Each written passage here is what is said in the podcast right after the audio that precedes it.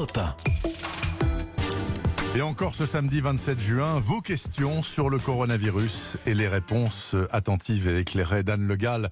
Anne, bonjour. Bonjour Bernard. Anne, voici la première question très concrète de Jean-Yves. Y a-t-il des astuces pour mieux supporter son masque quand il fait chaud? Question de circonstance.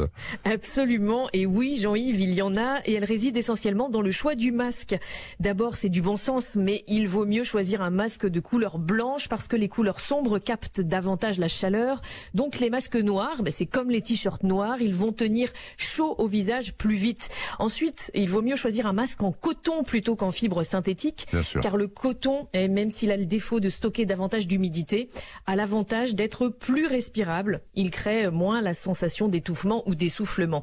Enfin, quand c'est possible, vous pouvez aussi conserver des masques propres au frais et les faire tourner un peu plus régulièrement que d'habitude. Et puis, quand le masque tient chaud, eh bien, on peut aussi toujours s'humidifier le visage tout autour sans mouiller le masque, bien sûr. Voilà, ça ce sont d'excellentes astuces d'Anne Le Gall. Olivier, par ailleurs, s'interroge sur les effets du virus. Il demande que faut-il penser des études qui indiquent que le coronavirus pourrait favoriser l'apparition du diabète Euh, oui, Olivier, on savait déjà que les personnes diabétiques sont plus à risque de souffrir des formes graves de la maladie, notamment s'ils sont âgés et s'ils sont touchés par un diabète de type 2.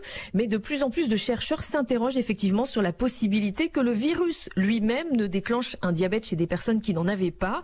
Un article publié dans la revue Nature indique en effet que chez certains malades hospitalisés, on a trouvé des concentrations anormalement élevées de glucose, de sucre et d'acétone dans le sang. Or, l'acétone est produite par l'organisme quand il n'y a plus assez d'insuline pour casser les sucres.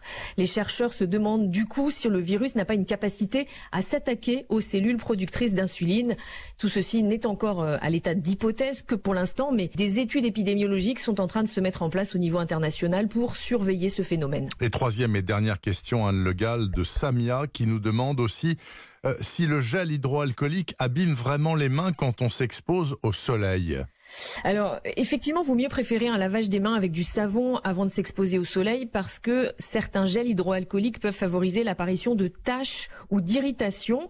La Société française de dermatologie a d'ailleurs publié un communiqué indiquant qu'il valait mieux éviter des solutions hydroalcooliques parfumées avant une exposition au soleil. Euh, et puis, les dermatologues rappellent aussi dans ce communiqué que si on utilise du gel hydroalcoolique euh, à la plage ou au bord d'une piscine parce qu'on n'a pas d'autre solution, eh bien, il faut toujours, par contre, il faut toujours appliquer ce gel sur des mains bien sèches et qu'il faut aussi éviter de mettre du gel avant la baignade parce que le mélange eau et peroxyde d'hydrogène contenu dans certains gels peuvent provoquer euh, des irritations de la peau. Eh bien, écoutez, merci pour tous ces conseils, Anne Le Gall, pour cet éclairage apporté, je le rappelle, en collaboration avec le docteur Jimmy Mohamed, le médecin consultant d'Europe 1 qu'on écoute chaque après-midi du lundi au vendredi sur cette antenne. Anne, je vous souhaite un très bon week-end et une bonne semaine à venir. Bon week-end.